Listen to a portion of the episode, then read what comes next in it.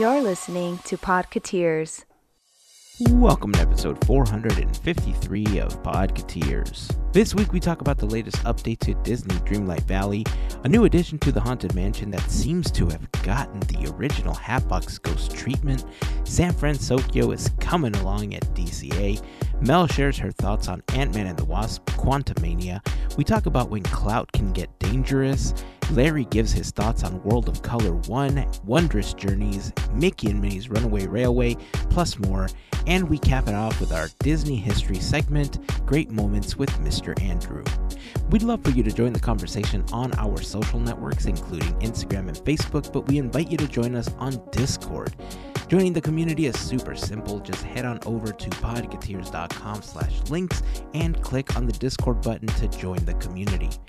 On that page, you'll also find easy access to things like our latest episode, a Quizneyland playlist, links to our YouTube channel and Goofy Guys Adventures YouTube channel, and a link for information about the FGP Squad. Speaking of the FGP Squad, also known as our podcast Fairy Godparents, a very special thank you goes out to them because it is their support via Patreon that helped make these episodes of Podcateers possible. As part of the FGP Squad family, you get some additional perks like exclusive discount codes for Podcateers gear, additional content like the Podcateers After Show, and access to our happy hour calls, just to name a few. For more information on how you can become part of the FGP Squad family, we invite you to check out podcateers.com slash FGP. And as always, a super special thank you goes out to all the members of the FGP Squad for their continued support. All right, well, it's time to get this episode going. If this is your first time hanging out with us, welcome. We hope that you enjoyed the episode and that you come back for more. But of course, if you've been hanging with us for a while now, welcome back, friends. Here is episode 453 of Podcateers.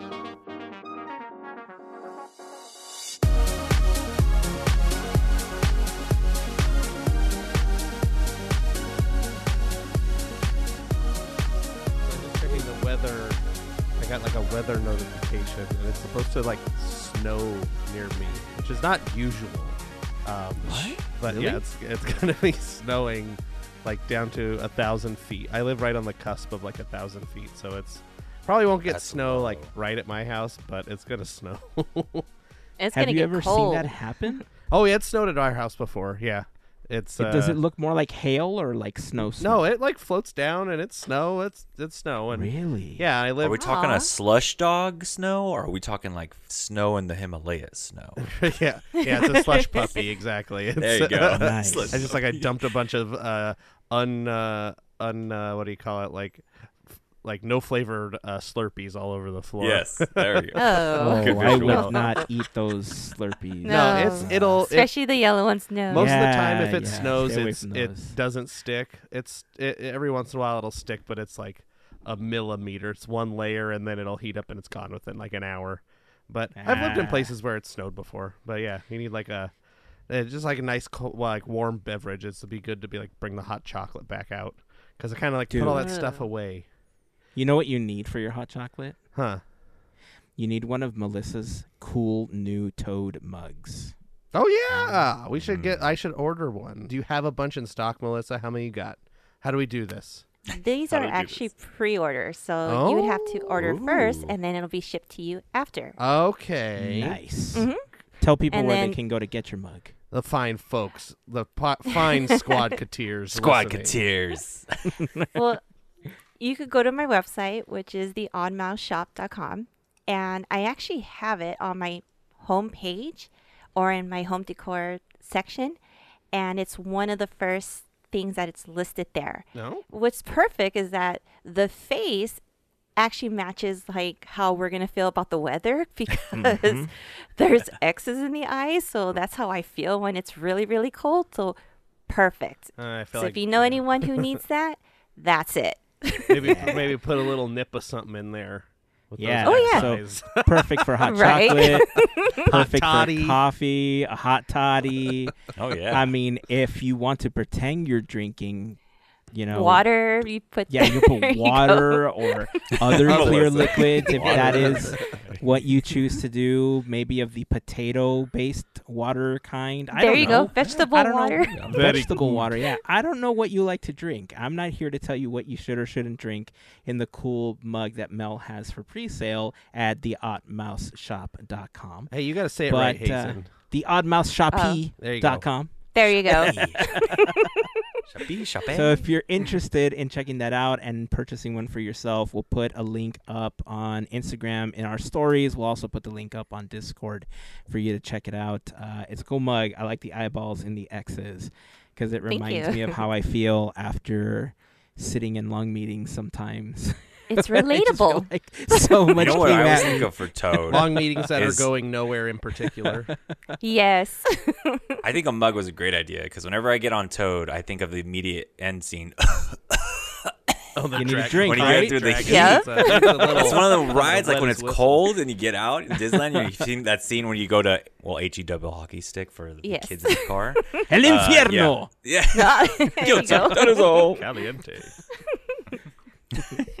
So Pretty much all of that is why it happened. So yes. I could have used that go. friggin' mug when I ate one of those gross candies I texted texting you about. They were Oh. so bad. Oh. I didn't I tell like you, Larry. I what, what are they called? Tell these people what this is, because I it was like it was like chili watermelon flavor, and Well, those are my favorite. By the It way. was- It's like They're an the- acquired taste. yeah, Yeah, yeah, yeah. They're they're the pic- they're the they're called picagomas. Yeah, they're like Nice. yeah. Yeah. they are chili covered watermelon flavored candy. No, they're they're kind of Right. gummy. No, I don't know. It looked like I don't know. It it looked I don't know. It tasted like it was supposed to be a joke candy. I don't know. I'm the whitest person on the planet, so it's fine. But Yeah. you know, I was at my cousin's uh, birthday party. He's turning four. Uh, my cousin's half Mexican, half white, like me. Uh, Well, I'm not half. I'm white. I'm a very, very white white man, and I can't handle anything. and so they get the best of both worlds. There's all the all. They have stuff from all over all sides of the family. So they did a pinata, and Yes. It always tastes better coming from a piñata. yeah, Right? a Paw Patrol uh, pinata. Oh Um, no. and, yeah, Poor the body Chase. fell off, and oh no, it was the pink one. I don't remember. Oh. Visuals. Sky or something. I think maybe. Is that Sky? I think she's so. the one I in the helicopter, right? I think that's what it was. I don't know Paw Patrol, but I think She that's was what it was. crushed All out that of was the left air. was a head was hanging from the tree. Oh my As uh, always. at the end of the Oh, pinata. So, but uh, my uncle picked up one of those and handed it to me, and "Oh, you got to try this. And I go, okay. It, it looked all right, and it was not all right. So, um, warning for any uh, people that have not tried this or didn't grow up with these uh, flavors, uh, like I have. Uh, they are hard to uh, d- digest, devour. I, I had to spit it out. It was so bad. The the ones that they make here, there's like two versions of them, right? There's the ones that they sell in Mexico, Mm-hmm. and those are the flavorful ones to me. And then there's the ones that they sell in the United States, which are not as bad, in my opinion. Now, if you're not used to eating spicy food, like I can understand why that would get you because they are spicy. They're just not like They are. if you get like the Mexican version spicy, Uh-huh. right?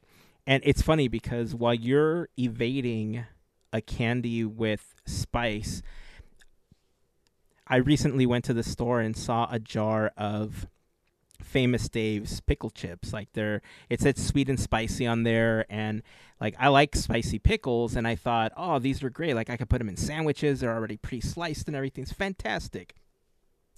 I open the jar and I'm ready to put it in a sandwich and they are so sweet. I could not stand them. like it just like it tasted like overly overly overly sweet relish. Okay, there was Ew. nothing spicy about these pickles.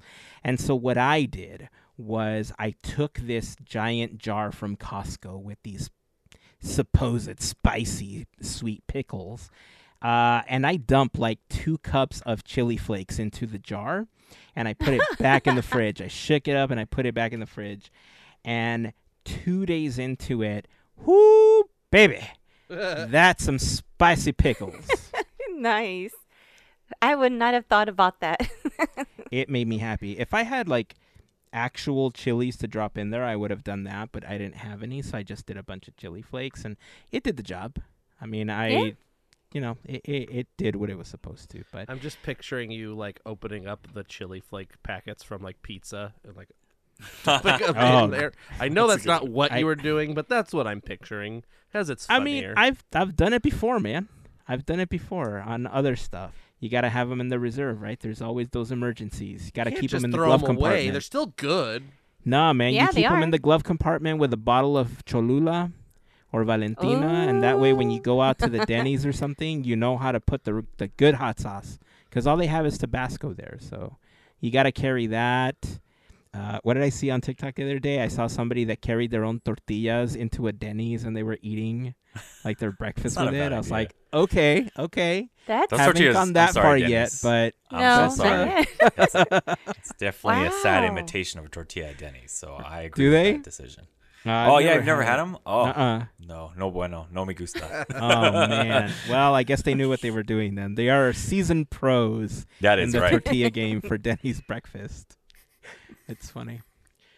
Well, it's been a crazy week because, you know, Dreamlight Valley came out with an update last week and I thought, "Yeah, this is the update. We're ready to go. I'm ready to play." And I just haven't pl- played at all. Uh, surprise, surprise. If you've been listening for a while, you know that I've been recording my Dreamlight Valley gameplay because I've, you know, I've been trying to just have it so I could put on YouTube and just have a, a whole playthrough, you know, at some point. Now, the bad thing is I also haven't had time to edit those videos and put them on YouTube, so they're all sitting on an external hard drive right now. But I have this like weird guilt that happens whenever something new comes out in the game because I don't want to play and advance in the game because I feel like I'm obligated now to record my gameplay because I already started it. I feel like now I have to see it through. And so I don't really play unless I'm recording. And this week I finally uh, decided I'm starting a second game. Uh, it seems like overkill, uh, but y'all don't understand. I want to be able to play all this stuff without the guilt of having to record it. Now, I know what you're thinking. Some of you might be thinking, "Well, then don't just don't record it, right? Don't don't record it. Enjoy your game and just move forward like a normal person, you freak." But I, I kind of feel like I want the content for the YouTube channel, so uh, problem solved. I started a second game. the problem is that I don't have pumpkins. I don't have anything. I'm literally starting from scratch here. Mm-hmm. Uh, so it's funny because now I kind of know the ins and outs of the game, and so I'm taking a different route. Like I didn't open up the beach immediately. I didn't open some of the stuff that took less dreamlight. I collected enough to do the Glade of Trust so that I can get okra to start money making with some okra, and so the strategy's totally different now, right? Mm-hmm. Uh, I Mhm. did start a little bit of the new Star Path, and I finally I had enough to purchase the castle because they have a castle that you can buy to replace your home. It's like uh, Cinderella's castle from Walt Disney World, Mm-hmm. um, but I can't use it. I Oh. can't. It's it tells me when I try to swap it out that I need to upgrade my home to like the highest Yeah, tier, it has which to be fully costs upgraded. you yeah so the first upgrade i think is 20000 the next one's 50 the last one's 75000 uh, coins and i can't use the castle till it's fully upgraded so i'm i I just started upgrading the stalls scrooge's shop uh, i've been grinding through dreamlight to try to open up as many biomes as possible uh, so i left my game alone like my original game alone for a little bit so the pumpkins have been sitting there for a week and a half now, un unharvested. I've been Oh. losing out on the the chestfuls of pumpkins that I would normally be getting on a daily basis, but that's okay. We're starting a second game. It's all good. You have a whole two rooms full of pumpkins. I think you'll live. Two and a half, sir. Two and a half rooms of pumpkins. A whole Going lot on of three patience soon. too. It, yeah, I mean, this game it can be addicting. It can be pretty soothing if you're looking for something to just pass the time with. Uh, but be careful because you know you might be thinking like, yeah, I'm going for like 30, 45 minutes of time wasted today. Seven hours later, you're like, where did my day go? I was supposed to grocery shop today. What happened? but it's so fun. It's so fun. I just got Mirabel and Mini Casita Nice. super fun. I like it. Knowing what's been happening to me, Larry, and knowing these issues that I'm facing starting a new game and you know time wasted and I mean time invested in the hmm. game. How do you feel now? yes. You still you still jumping in? You still ready to like run out and buy a game console to play? I don't know about buying a game console. He did just before, guys, off camera, a little bit behind the scenes for y'all. He did just show me a very cool tool using an iPad. I do have that access, but I don't have a PS5 where you can remote in, which is another. It's kind of like when you guys always try to sell the 3D printer game. When I mm-hmm. hear about, it's like that's getting me on that same path of being like, I guess I could get a PS5 just to play. But I really am waiting for that, which I heard you guys mention the feature of the multiplayer coming. I think that's the one that's going to get me because I like playing with you guys, and you guys now being the pros and being to hear, like I said, to hear it through you guys. It's kind of like an like a hype game. So it's like, when do I jump into the game to not feel so much? You know, not that where it's overwhelming, I guess you'd say, but more in the place of where I feel like I could start chipping away at it. Like, cause like when you say right now, like I have no pumpkins, but I decided to go this route instead of what I did last time, that makes me feel good about it, right? Because I'm like, okay, then there's like a path you could choose, right? But I don't know, man. I, I really don't know. I wish I kind of would have threw it on my Christmas list now, PS5, but you totally should have, dude. You totally should I didn't think You that know, one out. Sure didn't. I have to tell you, seeing this on different consoles, I think I talked about this briefly before, but I've seen this now played on PC. I've seen it played on Xbox. I've seen the gameplay on PlayStation, and I've experienced it on the Switch. I mean, it is night and day how this game is designed for consoles that can totally handle the gameplay. Like it plays at a reduced frame rate and I think that's like trying to trying to get the game to keep up or bring down how it plays on the Switch. Uh, I can see why so many people get frustrated with it. Like, if you don't know any better, you don't play on other systems, or you don't have access to see what it's like on other systems, then it is what it is, right? You just kind of get used to it. But after seeing it on the other consoles and seeing it and seeing how it runs on a PC, dude, I like I go I see like I've seen people doing a thousand pumpkins like on an Xbox, and it's night and day how different it is on the Switch, which Wow. in a way f- frustrates me a bit more that Nintendo isn't really pushing to create like a Switch Pro or anything to compete with the other consoles. They're just kind of like, yep, here's uh That's kind of how they've always been, though, right? yeah, here's the Yeah. new Zelda game coming in May. If it locks up on you, sorry, Jack. I mean, it is what it is. Oh, those new Pokemon games? Yeah, we know they're locking up systems and the, the graphics aren't keeping up, but you know what? You love it anyway. Keep playing. It's like, you're not Disney, Nintendo. Stop trying to Disney us on this one. Just give us a Switch Pro, okay? Just, We need some like stop. like you know like wh- uh like the Game Boys and stuff. They'd have like all those add-ons. We just need like a RAM add-on.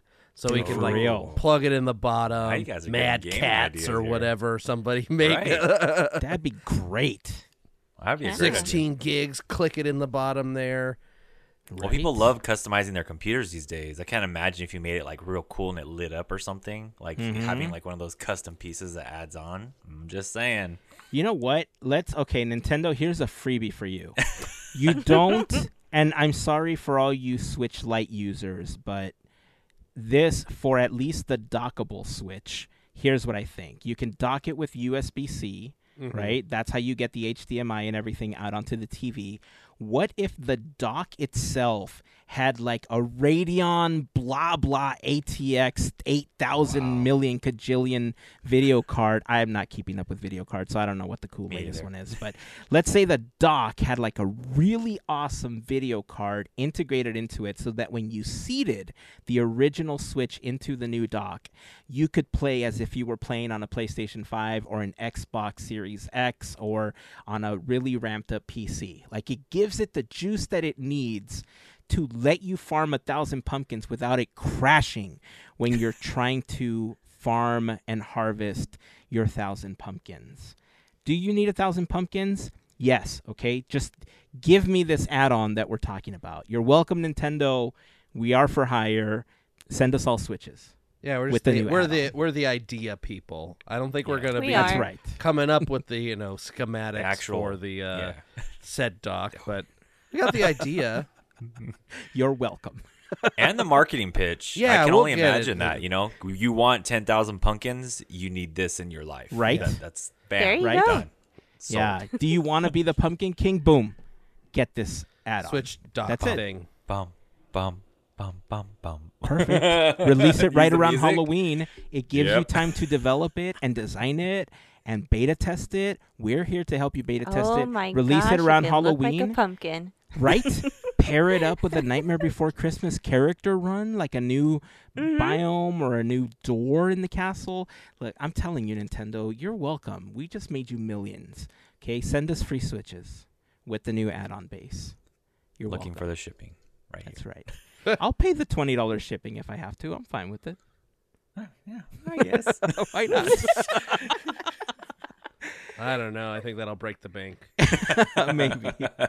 So tons of updates. Uh, I'm hoping to do a, at least a couple of videos because we finally have an answer to the potato mystery. So I'm gonna make a quick video on what you can do about the potato. Oh, your I don't know potato. about this. I won't tell I you now. either. I'm gonna see if I can put the video together and put it up on the YouTube channel before the end of the week.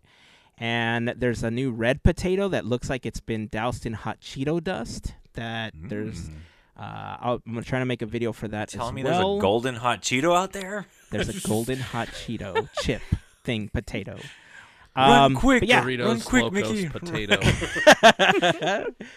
Uh, so yeah, hopefully those videos will be up before the end of the week, probably after this episode releases, just to give me a little bit of time to record them. They're gonna be pretty short. It's gonna be uh, just kind of walking you through the basics, like we did with getting the golden potato.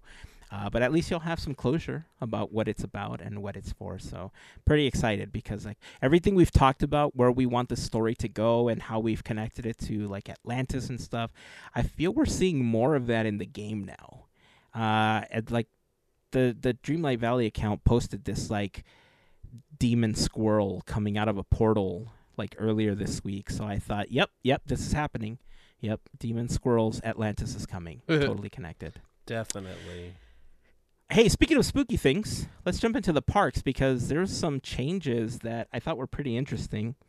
The Haunted Mansion got an update this week where they set up a gag that Marc Davis had originally drawn out for the Haunted Mansion. It was a bat in a bird cage next to the big chair where the infinite hallway is, just kind of like right as you're rounding the corner into the mansion.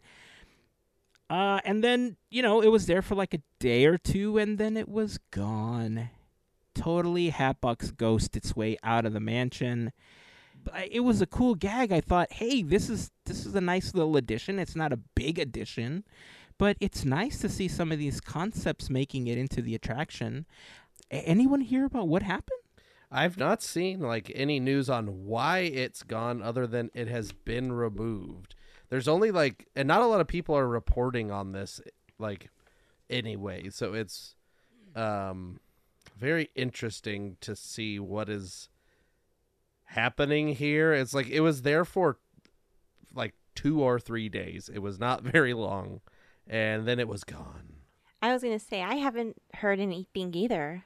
Yeah. Where was the exact spot? So as you know, come like- up, you go up the stairs. You know, you look uh, right. You know, get in your doom buggy. You go up the stairs, and then the first thing you see is the the endless hallway, and to the right Ah. is the armchair. Gotcha. Or no, I'm sorry. Right. To the left, Left, is the armchair. right. The right correct. is the armor. the left Gotcha. is the armchair. That's it's just strange Ah. that that would happen. Even if it didn't work, I mean, just leave it there. It's still pretty nice to see something different. But um, yeah, no, that's just weird. It's just weird to do that.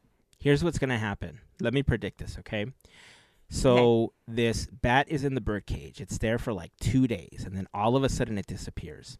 Fifty years from now, they're gonna ask somebody that was at Imagineering, like I don't know, like you know Tony Baxter won't know about Mhm. this, but you know maybe Daniel will, right? And so Daniel will be like, "Oh, well, it was in the logs. I mean, we saw it in the logs, and you know, um, after that, it just kind of disappeared. Nobody knew where it was. And then there's going to be another up and coming Imagineer that's going to be like, "Yes, we perfected it," and boom, it's going to be back in the mansion on the anniversary of the hundredth year of the Haunted Mansion. I don't know, pick a year, but and in some future anniversary. I mean, which ironically wasn't the Hatbox Ghost anniversary, but it was Disneyland's anniversary. So, you know, it works Yeah. either way. Hmm. But years from now, we're going to see that gag back in there. And they're going to be like, we didn't have the technology at the time to make this work, but now we do. Ha ha ha. These red blinking eyes. That's hard. That's Red right. blinking eyes. We've not done it in a thousand attractions before. We've never Hey, used red LEDs. Yes. There's been a in lot more life. weirder things that have gone on shortage for anime attractions. Don't curse the red blinking eyes. Supply chain issues. Something, something, something. Right. We're- 50 years of supply and chain issues for red eyes. Oh man. Well, I hope it makes it way its way back into the mansion. Like I said, it's not a huge addition, but like you said, Mel, it's nice to see like new little additions now and then, right? And you know, when you have an opportunity to pay homage to some of the original designers of the attraction, it's always fun and it's always nice to see their ideas come to life in a way that you never thought would, right? So, Mhm. here's to hoping that it comes back. Uh, let's see. Over at California Adventure, we got some big changes happening in Pacific Wharf. Uh, Andrew, tell us what's happening. Well, it's here, folks. Everybody's been clamoring. They've been waiting with bated breath. You know, who can Disney 100? Bah. pff, Mickey and Minnie Runaway Railway, old news. Tron Light Cycle, I don't care about it. San Fran Fransokyo, now that's what I'm talking about. Everybody is, they can't wait to eat the same food with a different sign above the building. and then there's going to be Baymax there. So mm-hmm. buckle your seatbelts, folks. This is going to be one thing to see. I don't know. There's, they're putting That's so some, much enthusiasm. they're putting some no. they're putting some signs on a building and they're putting some bridge stuff on a bridge and Baymax is going to be there. Um so I don't know. It's like there's it's it's nice that stuff you know, getting a little refresh. Um I hope the gear Ghirardelli stays. That's all I really care about in that area. Um I don't know if Boudin Bakery Tour is long for this world. So oh no. we might not get to see Colin Mochrie and Rosie O'Donnell anymore in their Oh, video no. about sourdough bread and the mother dough. I don't know. There's no really nobody's saying what's coming, what's going. It looks like the um, Baymax meet and greet is going to be kind of over there near the entrance to Cars Land, the the one with the arch near the bathrooms. It looks like that's where the Baymax kind of near where the beer truck is now, I think. Um, that's where the Baymax meet and greet will be. Other than that, it just looks like uh, a bunch of signs. I mean, they look nice. They're drawings of signs anyway. Uh, so we'll see. Uh, I don't know. Be excited. We're excited. There's signs. Baymax is coming. Even though I met Baymax in like what 2014. I don't know when did when did uh a Big Hero Six come out. I met Baymax in uh Tomorrowland then. About that time. Yeah, I met Hiro Yeah. Hamada and Baymax, and he said blah la la la la and all that kind That of stuff. almost it was fun. 10 years ago, man. That was like 2014. All right, I'm a grandpa. Aw. That's A okay. decade of Baymax at this point. yeah, you know what? I guess it's a animated classic now. Big Hero Six. Yeah. Yeah. Is that what? It How long officially is it until something becomes class? It's like uh or vintage. I think it's like twenty years. 25? Twenty- Is it 25? twenty five years? 25, 30? 25, yeah. All right, Nice, so 25. just think about this. Uh, it, let's see, what is that like? In like two years, Lilo and Stitch will be vintage. Yep. Yeah. Yep. Yep. it's coming. crazy. I mean, I I like the fact that they're redoing this, right? I mean, that area of California Adventure, it suited the original idea of the park. Like I get it, like they were trying to represent the San Francisco area, but there was nothing to it. And if you're really trying to create an area like you have to keep up with what the other parks are doing, right? Like Universal just opened up Super Nintendo World and while it may not seem like a super immersive area like Cars Land is, it does put you into the Big Hero 6 film, or at least that's what we're hoping from the concept art, right? We've seen concept art look super Right. amazing and then look not like the concept art. like a patch gets of grass with some uh, with some uh, light posts in it. Yeah. Sometimes So it becomes that. So it's going It's to be not done. interesting. yeah. No, I know. Yeah. Roger Rabbit. It's the Roger Rabbit effect. I know. Oh, no. My poor fountain. Larry, how bad is the construction right now in California Adventure for San Francisco?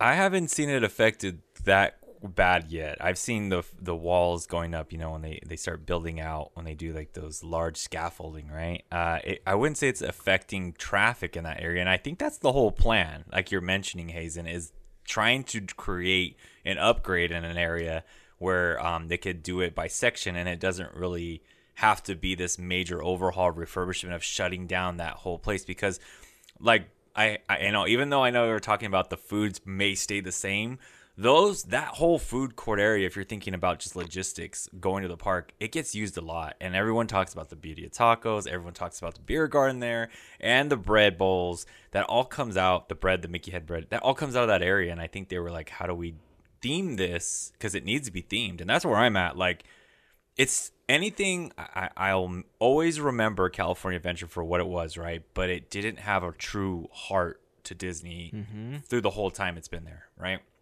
So anytime I see something like this, where they're bringing something that has, you know, an IP to it, or or or has some kind of relating to Disney movies, I'm down. I'm like, let's at least try it because even if it doesn't execute to the way that we envision it in the concept art, it's better than what it is right now. When I look at it every time, I'm all like, it's a fisherman's wharf in the middle of by Pixar Pier. You know, like it's right. It just looks like, and it doesn't feed over. Mm-hmm. Even if you look across from it, it's the wine treaty. I don't ever say that word. It's the wine country. Trattoria. Trattoria. I don't know. I'm not Italian. So Da- da- they upgraded that area. How about that? It's that. Yeah, and I'm I'm cool with it. I'm I don't see a lot of inter- that's what I'm thinking. The interruption may be kind of weird for guests that don't come all the time, but for the Magic Key holders, annual pass holders, we still call here.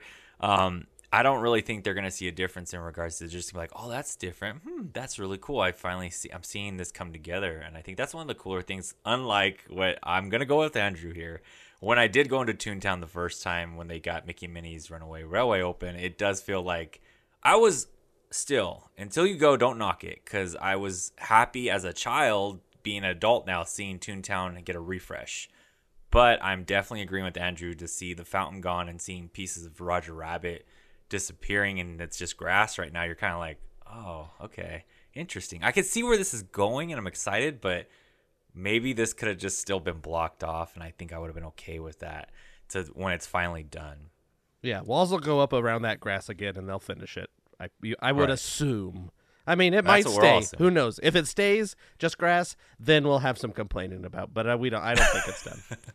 Same thing with San Fransokyo. I think people will complain, like you said, if it doesn't really hit and execute. You guys have talked about it. We've seen plenty of concept art that just doesn't land at the park at the end. But I'm all for the attempt to refresh, especially now seeing hints of like the scaffolding at Toontown of what's going down. I'm like, I'm down. I'm starting to be like, I'm buying in again. You're right, Hazen.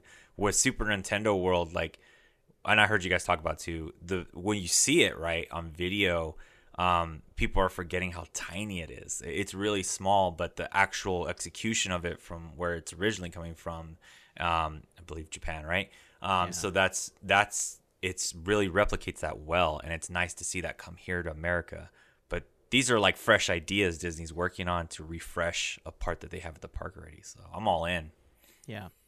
And I think we forget sometimes that when you compare the size of like Super Nintendo World and something like Cars Land, they're not that far apart in size. Right. Right. One is a little bit longer, be, you know, because it takes you all the way down to Radiator Springs Racers, so they need a little extra like strip. But I, I would have to see if anybody has the information of like square foot wise, like the comparison to both lands are. Like Super Nintendo World is more going up, right? Because they have the hills and the pipes and all that stuff, Right. and they have the attraction. But I, I I'm almost certain that they're fairly close in size, but the experience is so similar, right? Because you're putting people in this world that they're used to seeing. Like Avengers Campus, it's a bunch of buildings that have a bunch of paintings that make you feel like you're in something Avengers related, right? It's not that much different than going into a downtown Anaheim or whatever and seeing mm-hmm. buildings that just have signs and stuff, right? Whereas something like Cars Land is fully customized and immerses you in this world of Radiator Springs. Same as Super Nintendo World. You're in the Mushroom Kingdom as soon as you walk into this land. You know, you walk into Diagon Alley. You know, if you go, it, you know, to the Wizarding World, like you are there, right? For San Fransokyo, yeah, it's just going to seem like a bunch of buildings and stuff like that, but if the concept art gives us anything to be hopeful for is that it's going to look like this futuristic full of lights area with all the neon and stuff that makes it look like you're in that part of San Fransokyo that we saw in the film and that made us excited to see Baymax flying around, you know, the bridge and stuff like that. So uh, I'm excited. I hope that they stay as true to the concept art as they haven't been able to with past projects with this one because I mean I, I think it has a lot of potential, even if it is just an eating area, like you said, Larry, and if everything stays the same. I mean, who cares if it looks awesome? It's gonna look it's gonna look awesome, right?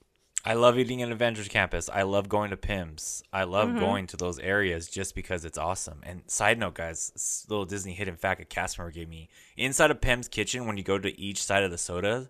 So on one side, if okay, if you're looking at straight towards the kitchen, on the left side is they call the beehive because there's like a little maybe you guys knew this, but there's like a little bread clip thing that you put on there and it's like full size.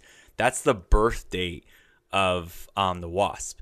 And then you go on the other side, they call it the ant heel because it has the birth date of Paul Rudd, Ant Man. They have the birth dates. They're labeled like bread labels, you know, when they go bad. That's cool. I just found that out this weekend. So there you go. So there's like things like that that if you guys check it out, you'll see they're like these little bread, the things you get when you get brand new bread and it tells you the date.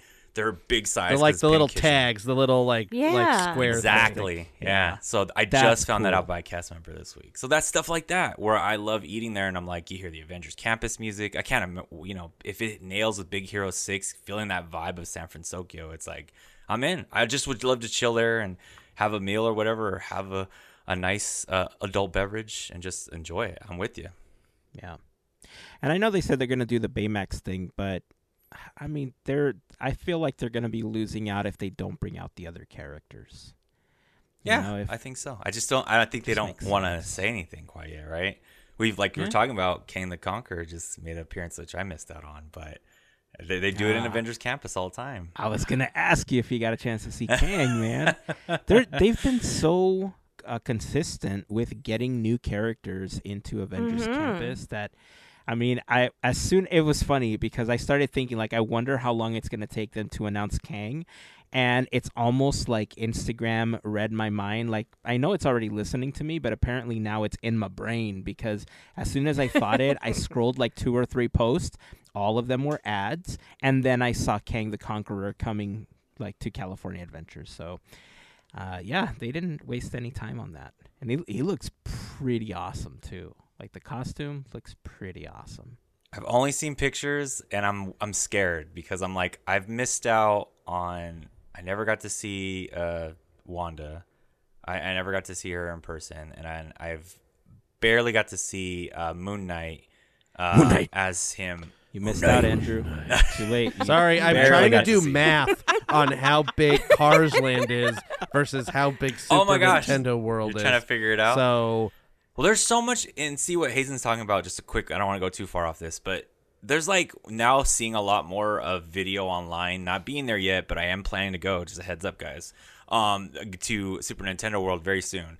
Um, the actual park, there's so much like to get coins. You know how they have at Super Nintendo World to use your band to get coins. I mm-hmm. think that creates a little bit more of the congestion in that area, which is what oh. you're talking about. Maybe Yeah. at Cars Land, if there is a similarity in square footage of usage of how land, they definitely Disney knows crowd control. You know, that's what we have to think about always when we're here because there's some days we get increased crowds.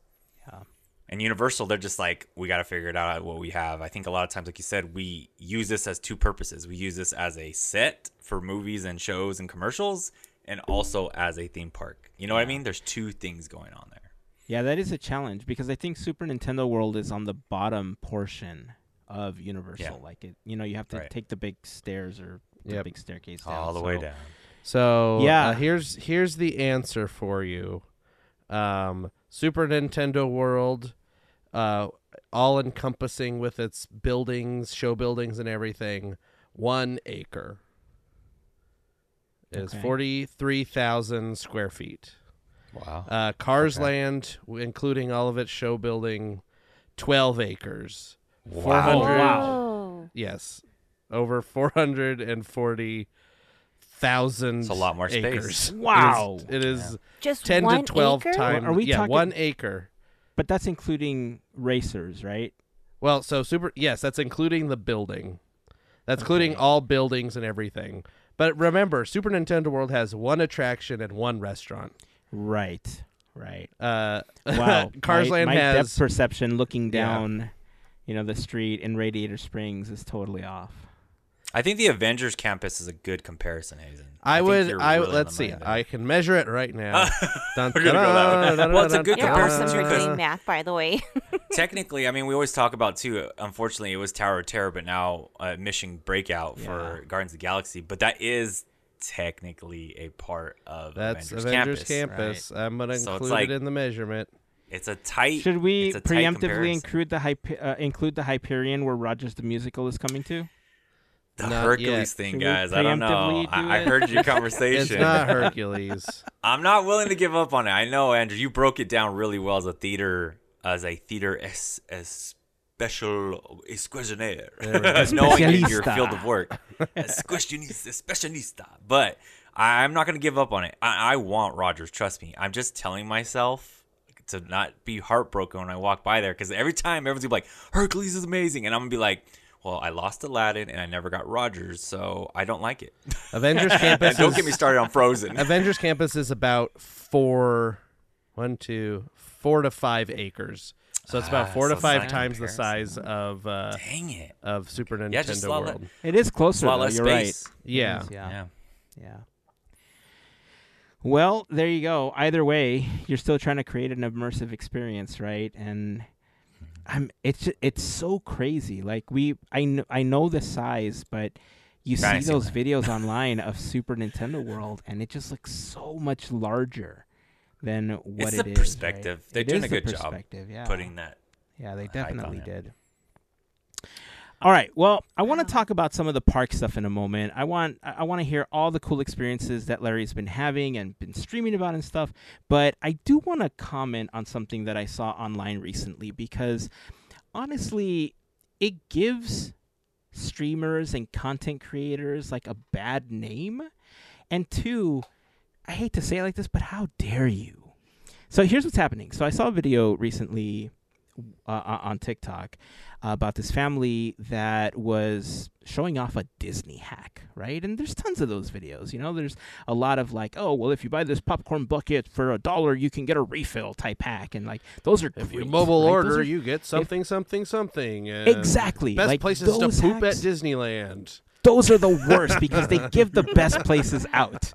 But exactly, right? Like the, it's it's a way to enrich your life. It's to make your Disney experience better. Like we've talked about things, you know, the times that you've gone Larry and you come up with tips in the park, like those are like like good innocent hacks, right? They're a good way to enhance your experience. But in the words of Peter Griffin, you know what really grinds my gears? I love it. this family posted oh. this video on TikTok where they talk about their son, who's apparently a thrill seeker, but he's not tall enough to ride on some attractions. And so what did they do? They waited like everyone else for him to grow, right? No. They talked about how they went over to some retail store, a Walmart, a Target, whatever it was, and how they cut up shoes and sandals and used Gorilla Glue to create lifts for this child's shoes so that they were tall enough to ride on an attraction. So back to the how dare you part of the conversation. Look, this is the part of the Disney community that I think bothers me personally, right? Like we talked about the person with the fire like firework in front of Sleeping Beauty Castle not too long ago and how they were endangering themselves, other people and children that were coming around them.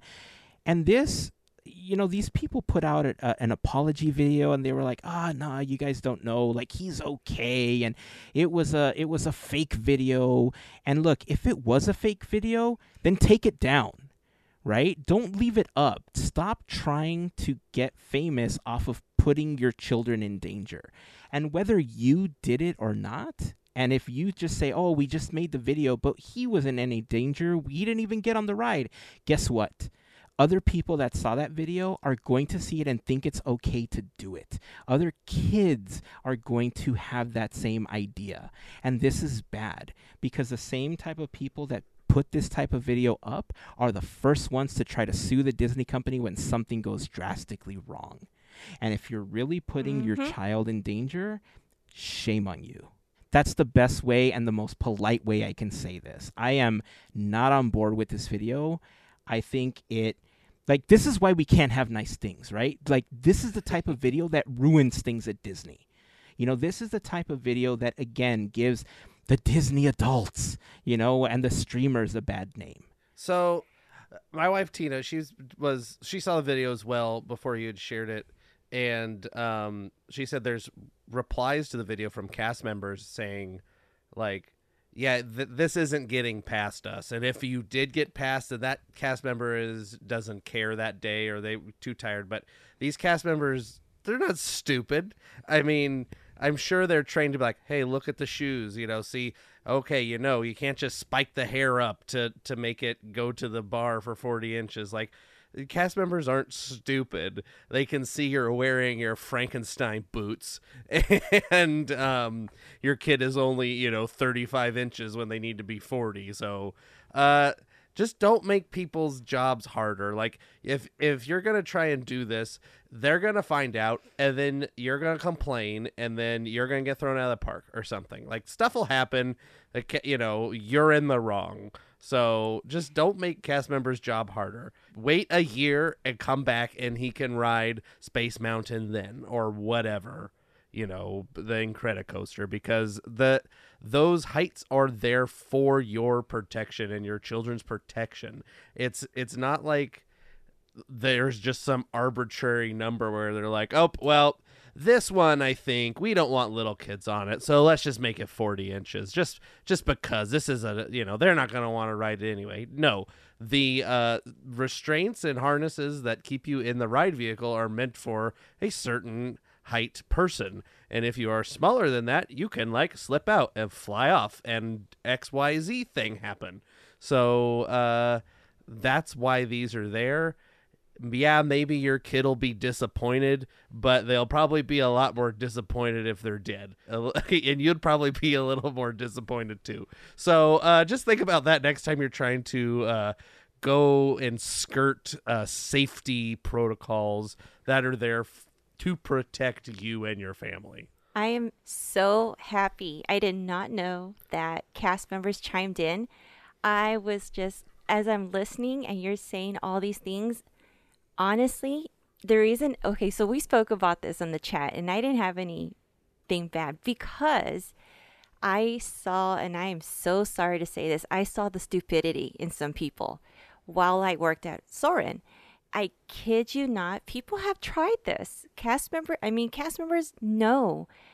They know there's, we have an eye, or I don't say I, like, I mean, excuse me, not we, this was beforehand, but you, you train your eye to see certain things and guests try to do certain things and it's like, no, it, it doesn't get past cast members.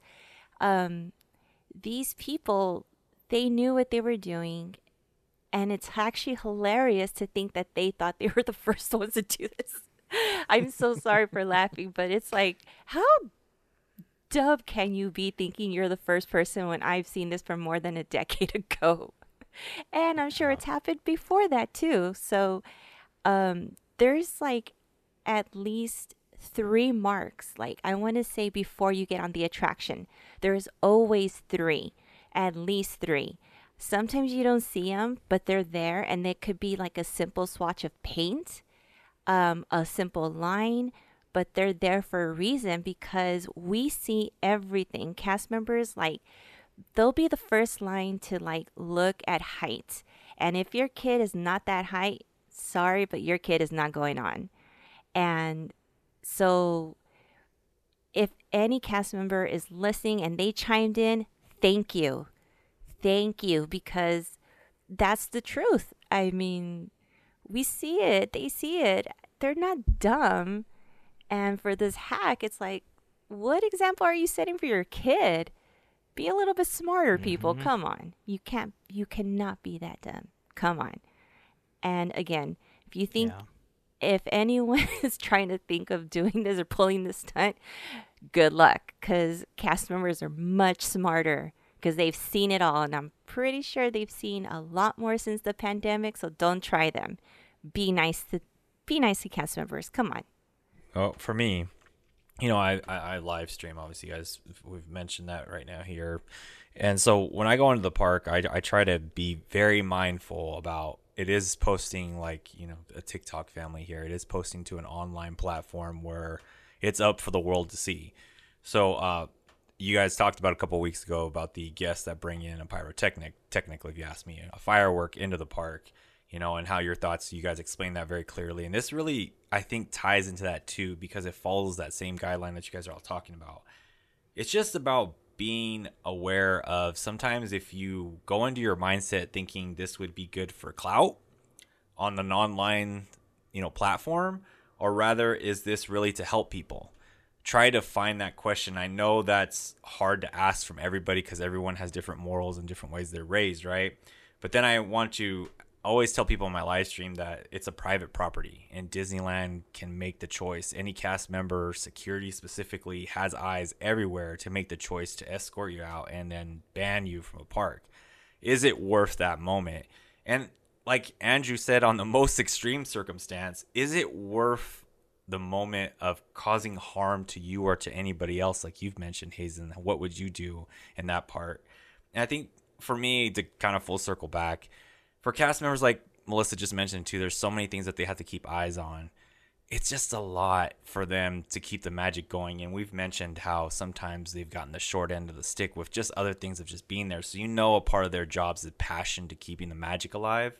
And when you try to make hacks, that's like being a bad magician, right? When you're cutting corners and not doing the full work, right? Um, hacks aren't accepted. That's not good. That is the reason the word itself kind of has a negative connotation if you're a hack, right? So I get it. Everyone feels in these times maybe they have an experience they want and they would want their children and their kids to have and they don't want to be outnumbered because of maybe just some natural point of them not having the growth spurt that someone else might not have. But in life, you know, it's not like he's or they or any kid or any adult, if that I guess, is going to be counted out from everything. There'll be other things they can do and experiences, and then maybe later even to do that experience when they get to the right height. So, whatever happens that point, please just be considerate of not only the cast members but around the people around you. Everyone's paying to get inside the park and have an experience that they want to remember, not because they got stuck in line for 30 minutes because security had to escort you out of a line that's probably already got a 40 minute wait. So, if you want to be that person, then sure, you know, because of TikTok video or because of a YouTube video or because of an Instagram story, then great. But I think you have to understand the risk with it. You know, like we just mentioned, all layers.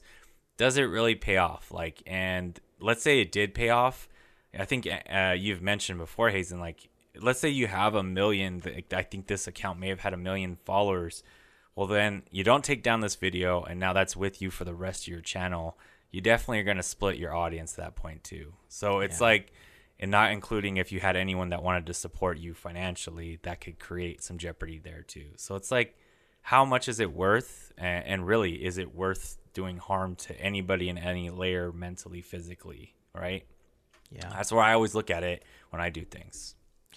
that's a really great perspective. I mean, first of all, I just want to thank the three of you for really calming me down because before I toss it over to the three of you, man, I oof, oof, Red Bull fuming. eyes and steam Yeah. started coming out, like, a- almost Mhm. as bad as when I first saw the video. Y- You used an interesting word, Larry, and I think it's very appropriate here. It's the word clout, right? As content creators, we all want the viral moment. We all want to be in a position where we could do this for a living and stuff like that, right? These people are seemingly doing that, right? I don't know, but they're seemingly doing something right because they have over a million followers. And from what it looks like, they're sponsored by a major cookie brand right now. But if it, let's say that somebody America's does follow favorite. America's favorite cookie brand, right? but let's say somebody follows this video and does this, and let's say that they did get away with it because they learned about it from this TikTok. Then again, like there's some responsibility that goes along with that, right? Like you can't leave it up. Like this is not this is the wrong way to go viral. I I understand the concept of any publicity is good publicity. And there are seemingly some people that thrive on that negative publicity because it's easier to go viral with a negative moment than it is with something positive. That's the truth, right? That's just sadly the world that we live in. But when you're at the point when you're possibly putting someone's life in danger, that's come on, man. That is just not the Your right own, approach. maybe. You know, Your Mhm. own children. yeah, Your- that's what I'm. you love, that's what right? bothers me the most about this video. Right. Like I, I So it's- get it. There's family vlogs and stuff like that, but when you reach this point, as a joke or as a non-joke or whatever, like I would never joke with my kids like that on in a video. You know what I mean? Like I don't, I don't know. I think that's what bothers me the Not most including about the this. yeah the cast members too. Like we're talking about, they're involved. Let's say something traumatic does happen, and they have to go through that experience with everyone there at the park. It's we're not there to bring that kind of harm to anybody, right? Yes. So I think that's look at the bigger perspective, like the clout. Like I, I'm glad you bring that up, Hazen. Is is it really going to pay off in the end? Like that you'll be remembered? Do you want to? Like hey to, i'm gonna go grim as andrew. Do you want to go to your grave of people remembering you you went viral for this moment? Yeah, that's what it is. Is that what you want your legacy Yeah. to be? Yeah, I, yeah. Again, I think it's the kids for me that really put it over the edge. And what's worse is that one, I'm glad that cast members spoke up. I'm glad that cast members said, "Look, you're not getting away with this." absolutely So I Thanks didn't know sharing that, part of the yeah, Mhm. I didn't know that part of the story. So I'm Oh, glad that tina you know, yeah. Thanks Tina for for vetting that out. Um, Yes. but really you know the the thing about cre- I haven't I haven't gone back to the video to read the comments or anything because I was just not happy with the video, right? Um but I've seen other creators that are in similar situations where they just fight back and they try to justify that what they did was okay.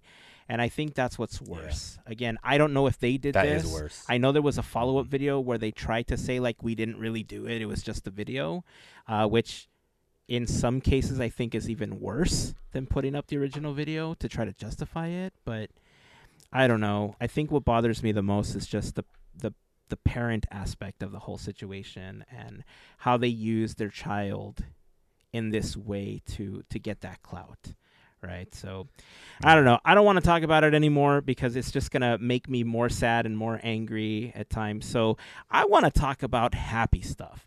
I want to hear about park stuff. I want to hear about oh mel you went to go see Quantumania didn't you?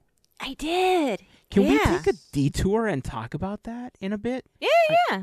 All right. Well, before we do, I want to remind you that this episode of Podcateers is brought to you by a fantastic group of listeners known as the FGP Squad, our podcast fairy godparents, because it's their support via Patreon that help make these episodes of Podcateers possible.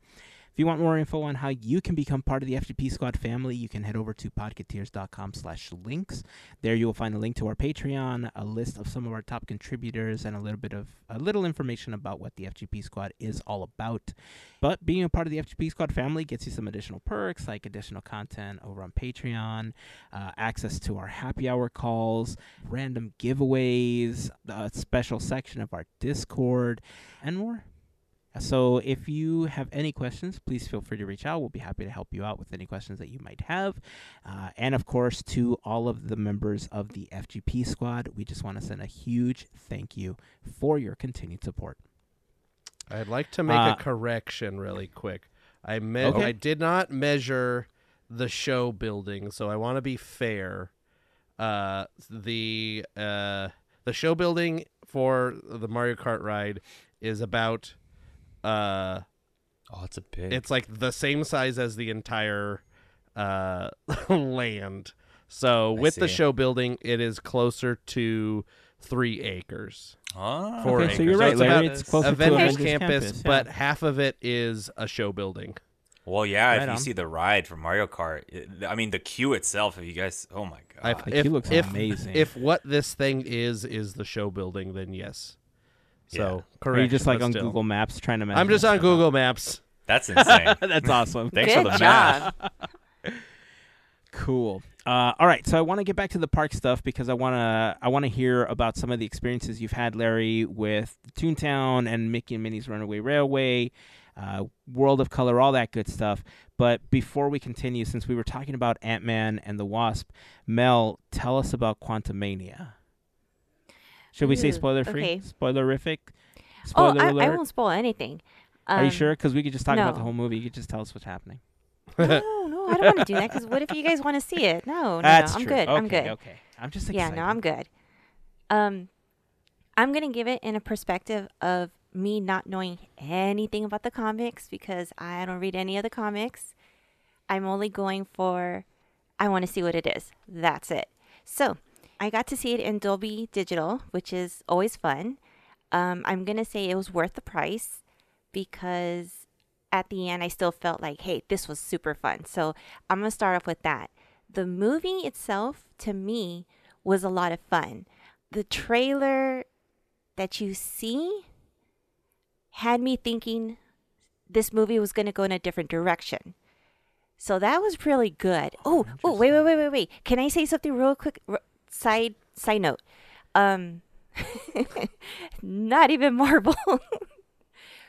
DC fans, I got to see the Flash trailer on the screen. You're gonna want to see this in in theaters. Um, I'm Batman. yes, seeing, I was like, because you I'm know you get to see the trailers or stuff before the movie. So what I had seen was actually different than what was shown at the Super Bowl, and which is cool. So you know what? Kudos to DC. Good, good job. Good job on that. Um, and then just seeing Batman on the screen again was like pretty awesome. So yes, go go see it there. Okay, back to Ant Man. Um, I just had to get it out there. So yeah, that was for everybody else who was excited when we first talked about it. Was it last? Last, Episode? week, I guess so. It yeah, last yeah, yeah, last week. Yeah. So that was for you guys. Um, so Quantumania is fun. It's hilarious. Yes, it is PG 13. However, I'm going to stress this out. However, there are scenes where I don't know if 13 year olds would have seen it because there's some words that come out and it's like, Oh, I thought we were gonna like see Paul Rudd's butt or something. I don't know where we're going. With No. would I have said that? No. I would have said adults. You guys would have loved it. Okay. So no, but um I was like, whoa, they let this word happen so many times, like maybe five times. So I'm like, I don't know. It, it's up to you guys, up to you parents, guardians, aunts, uncles, who if you guys want to take, you know, niece, nephew, whoever, just heads up. Just it's very short, but I'm just letting you know. Um, the galaxy looks really pretty. What they create, ooh, didn't mean to hit my my mic. I'm all excited. um, what they bring in the quantum realm is beautiful. Like it's colorful, and I don't remember if I said that already, but it is. It's very rich in color. Um, you your eyes are all over because there's just so much. You meet characters, which are pretty cool. So I'll say that. I'm not going to say anything else. Um, just think of the fun. It's more of a sci. It has more of a sci-fi look to it, and I think that was like that's what caught my attention a lot more. I've been just watching a lot of sci-fi movies and shows, so it was just it was different. So um, if you're not really used to that, it may throw you off as a Marvel fan because we've been seeing a lot of like, um, I guess modern time superhero kind of things. Um, and yes, we see different worlds, but this was more of a sci-fi like kind of thing per se. Um, How would you compare it Uh, to Multiverse of Madness on that scale? That's a good question. Um, this one has more, I would say, more world-like kind of sci-fi-ish. Oh, okay. Um, Multiverse of Madness was more like you got to see all these tricks, all these things, all this trippy stuff and notes and whatnot. You didn't get to see more of what you see for Quantumania. But that's a good Mm. question. I didn't think of it like that. Um, my only um, other warning, I would say, it for me, the screen became too bright at some times. So I don't know if it was the screen, but you know, I know a lot of people who deal with migraines or sudden lights that may trigger those. If you're feeling like you're you've been having those kind of headaches, those kind of migraines, you might want to wait a little bit until you see the movie. Um, or maybe not see it at Dolby because Yeah, there, I like I said, there's say. some points that are just so so bright and like I said, for me, it was if it's too bright for me, I'm pretty sure someone else who may have like those problems, it would be like ten times worse. So, other than See it on one of the small screens where it's an old. Yeah. Or they haven't, I haven't changed the projector bulb out in a while. It might be less bright. maybe, maybe that was like okay, that was something that I had realized, and yeah, they give you um, they do have a like warning of there's flashes and stuff, Mhm. but I, didn't. I was like, that's more of like totally bright stuff. But other than that, uh, I had I had found myself at the end of the movie to literally be like my feet were on the chair and I was like Hmm. I don't know when you get that comfortable and you're just like watching it. I wasn't bored in any way. I didn't disconnect or anyway. Um oh, and there are two scenes. So stay in your seats. To end credit scenes. Stay in your seats. Nice. Do we get Yep, do we get an appearance by uh oh I always forgets his gets his forget his name. The but his buddy. I will not say nada. Okay. no, I just wanna- watch he in it? That's all I could tell you.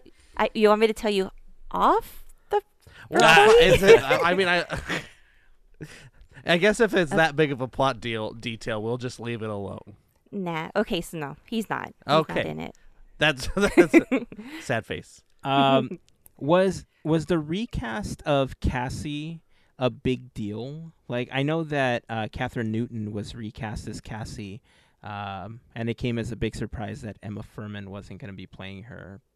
Did it take away from the story? Because for some reason, people are making it like a huge deal online right now. No, not at all. I thought she did great. So I I didn't even know that there was problems like that. People had problems with her. Mm-mm. I don't think they did. It was like, at least the way that it's Yeah, being reported. I don't know the details, right? I'm just kind of going by what people report online. But I guess they just wanted somebody that could commit to more films in the future because you know they're where they want to take the character. So uh, I guess the only other question that I have is, did this feel like? Did this feel like the official beginning of this next phase and did they do a good job of setting up where you think the MCU is going now that we've already seen you know where Hawkeye goes where we've seen the Marvels goes? I'm, I mean obviously we're getting the Marvels film you know which was originally supposed to release sometime mid this year and now it's going to be later in the year. They're swapping like dates did this feel like the official kickoff of this next phase finally like uh, what was the vibe going into this film for you like did it feel like a really good standalone film or did it feel like it was only made to set up what comes next No, it's a good standalone film, and it does give you that build of, okay, this is gonna happen. Like you're, like, watching everything. Um, you're watching this person just climb, climb, and then you you find out, oh, okay, and then it keeps going, and so yeah, it does set up for the next phase.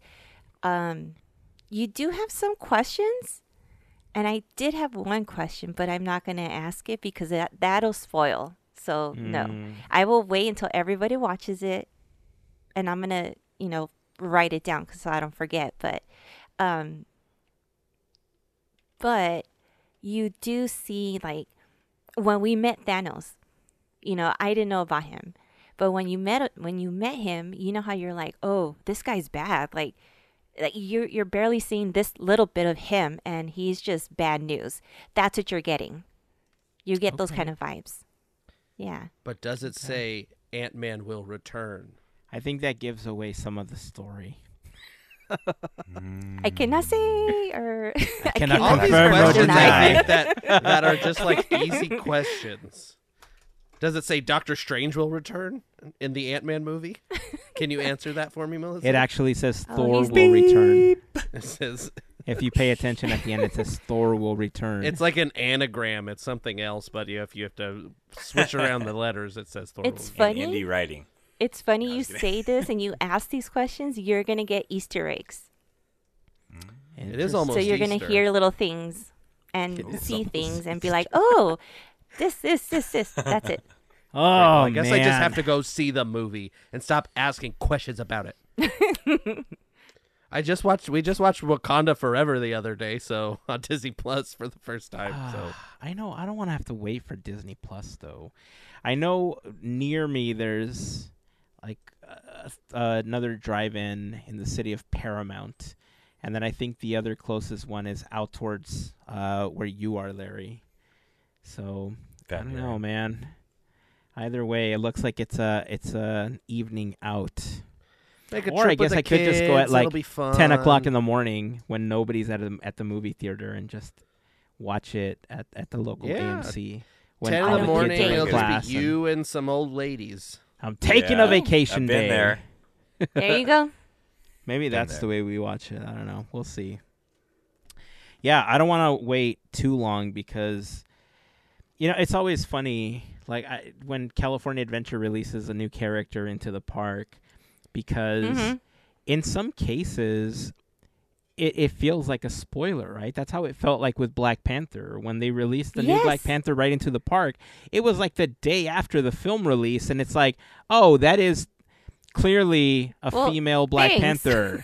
so we kind of knew it was happening already, but you piece things together, and then you see people posting online live, and you hear the voice of the character as they're introducing the new Black Panther with the Dora Milaje. It's like, oh yeah, that's clearly that character that we thought it was gonna be. So that's the one downside. You know, I know Disney wants to be like right on top and create these experiences, but don't spoil your own films, man. Just have some mm-hmm.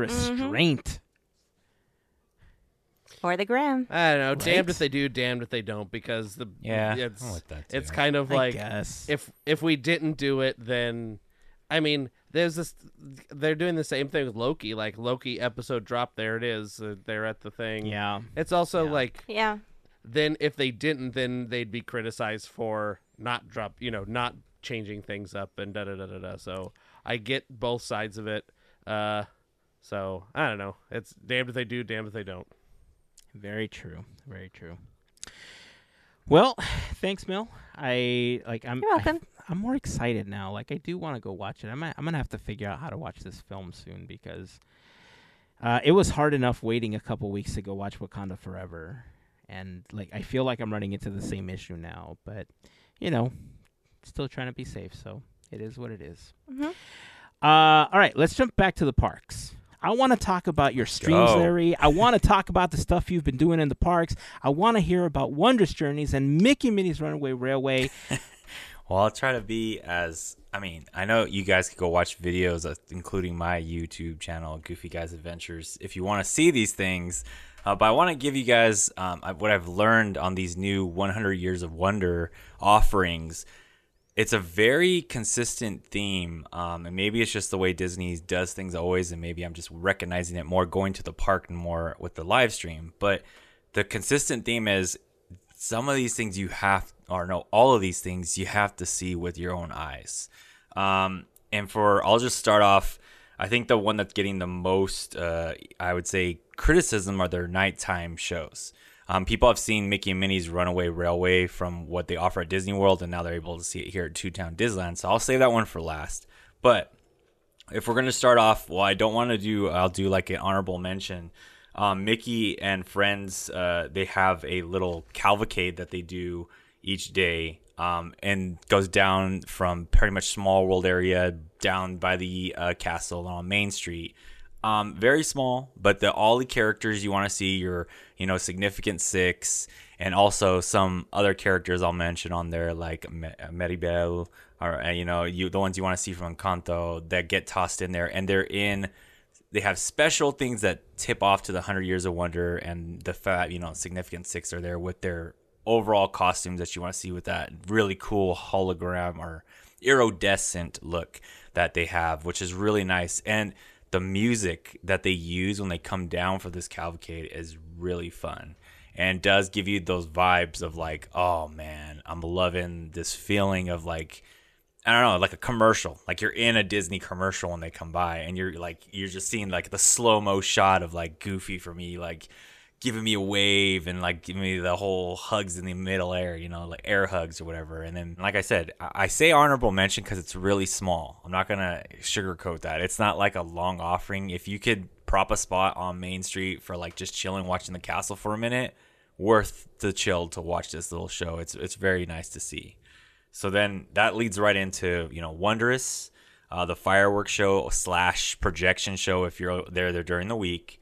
Uh, that's in Disneyland, and then World of Color One. Okay, so I'm gonna stick with uh, World of Color One first, which is the World of Color show over at Disney California Adventure.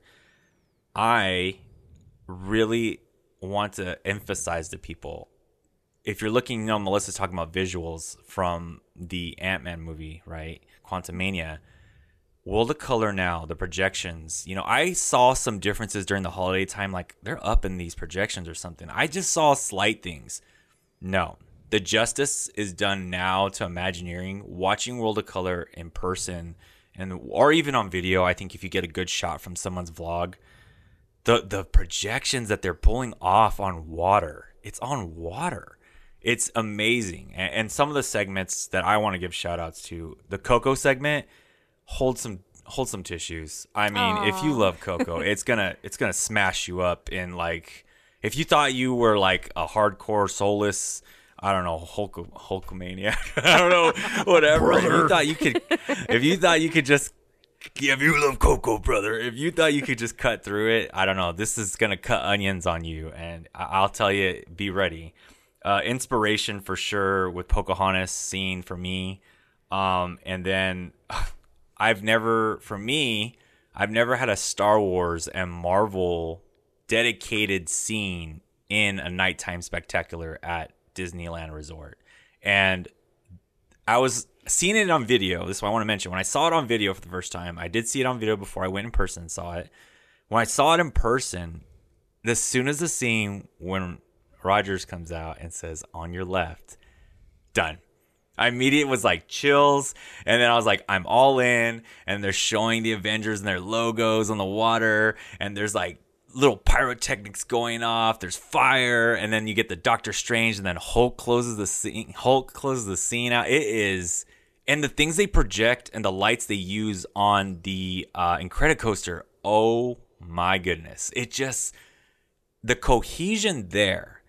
Now, the criticism is the cohesion of the overall show. I will agree with people. Like, it feels like sometimes the transitions could feel different for everyone because they're like, I don't know if I connect with the way, if you're going to compare it to World of Color as the past, the original show, maybe that won't work for you as well. But if you're looking like for a hundred years of wonder, yes, this is like giving you like you know how we're just talking about how long is it? Ten years is it now? Does that really feel like it now? It becomes like a legacy or what? Kind of does because you're like, wow, I haven't realized 13 Avengers been around that long, right? Is World of Color. Star Wars, some of these things. Um, maybe I'm hyping this up more than one of these, but you know what? I will tell you this. Okay, so Coco and that at one, one, one World of Color one. The end of the show. Are you guys wanting me to? Do you want me to hold off, or do you want me to spoil? You may have saw it at the end of the show. Are you? I'm just asking. I don't mind. yeah, go ahead. Yeah. The scene Spoiler with alert Walt. for Larry. From Larry. spoiler, there's a scene with Walt, and walk away from that as a Disney fan and tell me that it didn't hit you.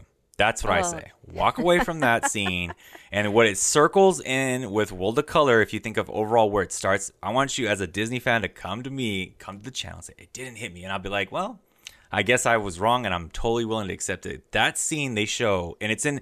It's funny because there's like a color outline, but Walt is in black and white, and it's so just tasteful in the way they did it, and it's on water. It's a projection, and you're just like immediate, and it kind of catches you off guard because you think the show's over, but that's not the end, and it just man, it's just like a nice cohesion. So I would say World of Color One is worth watching a couple times in the wherever you can get to. Now jumping over, if you want me to, Hazen, unless you want to talk about World of Color One, you want me to jump to the next one. I mean, Nope. there's there's so much that I would want to ask, but I feel like I I I think I just need to watch it. I think I just the thing is that I mean I've seen a lot of clips right because people keep posting them and then you know if you're live streaming from there I mean I get to see that as well but I th- like I think I just need to find a way to see it in person and I think that's where I am at this point like I'm seeing like the projections for Wondrous Journeys, and I'm seeing like World of Color One, and like even Runaway Railway, right? Like I I've seen the queue and everything, and I'm like, hot damn, like I ah ah right. That's like my immediate reaction, and I I just feel like I need to figure out a way to be there. It, it's and that's you know on, like I said, watching in video, it's easy to be a bit of a crit. And I've gotten this from viewers too that have watched. You know, either we have people that are on. Uh, shout out to our FGP members that go out and join the the live stream, and you guys too. And then also tell me later on that they watched in person. It's a little bit different. Um, and they they say that, and leading into Wondrous, the fireworks show slash projections, if you're there during the week, same thing. Parts I want to give a shout out to. Uh, the projections are amazing on the castle, but if you ask me, going to Small World, little spoiler here. Actually, the projections I think are better over there. Um, They're really good, and there's the the scape of it. It's a lot more in scale than what you get in the castle. And depending on where you're at, everybody wants a castle shot, right? Right. Now, the trade off, if you want to see Baymax flying, which is, it is what it is. The soundtrack they use, that music and that scene, inspires you immediately. Like, I think the inspiration is what they're trying to create in these things and showing like the the story they're giving is inspiration regardless of adversity and being a part of something bigger to building. And it's really that show builds. And i think with other people like once again you get moana and that. That's a good shout out. That my favorite part. And then big hero 6 like i just mentioned. And also you've get some of encanto in there. And atlantis? Dude do not sleep on atlantis i can't I'm I saying. don't. I, I just slept on it when I was a kid, like whatever about that movie. And then now seeing it again, all of a sudden it just like warmed these things. And let's, I mean, we all kind of have a soft spot for the Hunchback of Notre Dame, right? Sorry, Notre Dame, Uh, as yes. you say. But it's a really great scene, and it's like I think for our generation, maybe, and even maybe before, well, for us or, or after us. They're connecting again, and uh, shout out to Winnie the Pooh. There's a scene at, and that transitions at the end with Winnie the Pooh that really hits. Like I'm not a big Winnie the Pooh fan, honestly. I'm not, and it did. It just hit the right note. And like I've mentioned before, I heard the testing. Now it makes a lot more sense, and the finale is very good. And I'm gonna say it, Andrew. Is it good as the 50 Years of Wonder? No. Are they excuse me, the 50th anniversary? Remember, firework- dream comes true. The best Forever fireworks dreams come show true. that has ever the best show ever. I know maybe I'm sentimental now. It's not, but this show is no second slouch. No way. This goes up probably very close to my second, and that's between that and the Pixar one they had before. Or I think it was called Pixar Friends. The Uh, the Disney fireworks show Forever, they had. Pixar Forever. no, No, the that's, I Pic- think- Pixar Forever. Pixar Wait. Forever. The- Those the two are like the- cool. from, from Pixar Fest. Because that Together one I Forever. made me cry. There you to go. Together. Forever. Together Forever is what it was called. Oh, there we go. I See, know because I posted a video on the YouTube channel for it. Yeah, that's right. Yeah. Together Forever and this it's it's like a tie for me in second behind that. And that's just because, you know, 50 years. Yeah, the Remember Dreams Come True. But dude, the the projections are awesome from the castle and like I said, if you want to see them at Small World, great shot. And the fireworks, they did a good job. This one, I would say it's up there, so it's worth trying to get a fireworks shot. And then, last but not least, Mickey and Minnie's Runaway Railway. I really underestimated this ride uh, going in. Um, now, side note, I tried to stream it twice. Very bad internet over there. That building is humongous. Let's just start off with that. so, my last stream that I did this weekend, actually, I would if you guys want to try to see a video of mine, that was the best one ever I got. It was on February 18th. So if you want to check it out, that's like the beginning of my video in the first 30 minutes. It's the best I ever got it. But after that, it's always been really bad. It's just a really big building, which leads into this what Hazen said. Going through just the part I've went through both sides, the lightning lane entrance and the virtual queue. Virtual queue side is better because you get to see a lot more detail in the queue. Even though you had to get in on that one, it's worth it. It's really nice. And that's the one, thankfully, I caught on my live stream from this last Saturday. So if you want to check it out, really cool detail in there. And then after that, you just, the, the pre show, there's a scene you see with Mickey and Minnie there. And they're doing like you're starting off in the L cartoon theater, right? Uh, the cartoon theater and Capitoon. it Capitoon. That's it. Thanks, Andrew You got it. and it transitions so awesome with this scene. I cannot explain how good they make you feel like, oh, you're in the cartoon, you're in the movie, and then you go inside to the pre, the queue area where you're getting before the ride to get on the runaway railway, and once Goofy opens up and that scene starts, and you see the perspective of Mickey and Minnie driving by you on this runaway railway with Goofy, and it splits, boom. It's just everything in scale and in projection and animatronic feels like it's synchrony. And then you forget you're on a trackless ride vehicle. So all of a sudden, I told people it's like a balance between this is going to sound crazy Luigi's Rollickin' Roadsters and Rise. It's the balance between those two, what you feel like on that ride. Sometimes you're like Rise, you're like, whoa, there's a good jerk, or there's like the swish, real quick transition. Does that on Mickey and Minnie's Runaway Railway. And the ending of the ride, I mean, it's just so sweet. It's just a Mickey sweet moment. Honestly, Mickey Minnie, and it, it slowly transitions you out. You know how sometimes when a ride ends, like for example, pirate boats pile up at the end of Pirates of the Caribbean, you're like, well, I guess I'm stuck here looking at the map. Yeah. On this one, when it ends, even Master. if a master, you feel like you're a part of the ride still. Like there's stuff happening. There's like little fireworks, and there's this like little bird. I swear, if they sell this little bird at the end, like, Chubby. if Disney wants my money, is that the bird? The bird's name is Chubby, and they Chubby, They if- they sell him at Walt Disney World, so they should I want want 'em. Chubby at. Bring him here. Disneyland. I want Chubby so bad. It's Yosoi Bird's I- cousin. yeah, seriously. Yosoi Bird. I That should be so his in. full name, Yosoi Bird. Yosoi Bird's cousin. Yosoi Bird Chubby. It's so good. The projections I can't give you, and there's tons of hidden Mickeys, and there's also a Club 33 shout out if you guys can find it within oh, the nice. area. If you can find it, let me know. So if it's in the projections, you have to. I hate to say it. You have to ride that ride at least twice or three times to get the full appreciation of because it happens quickly and everything is scaled. Like Well, you're gonna be looking up, down, side, right, and things will be new each time you ride it. It's crazy.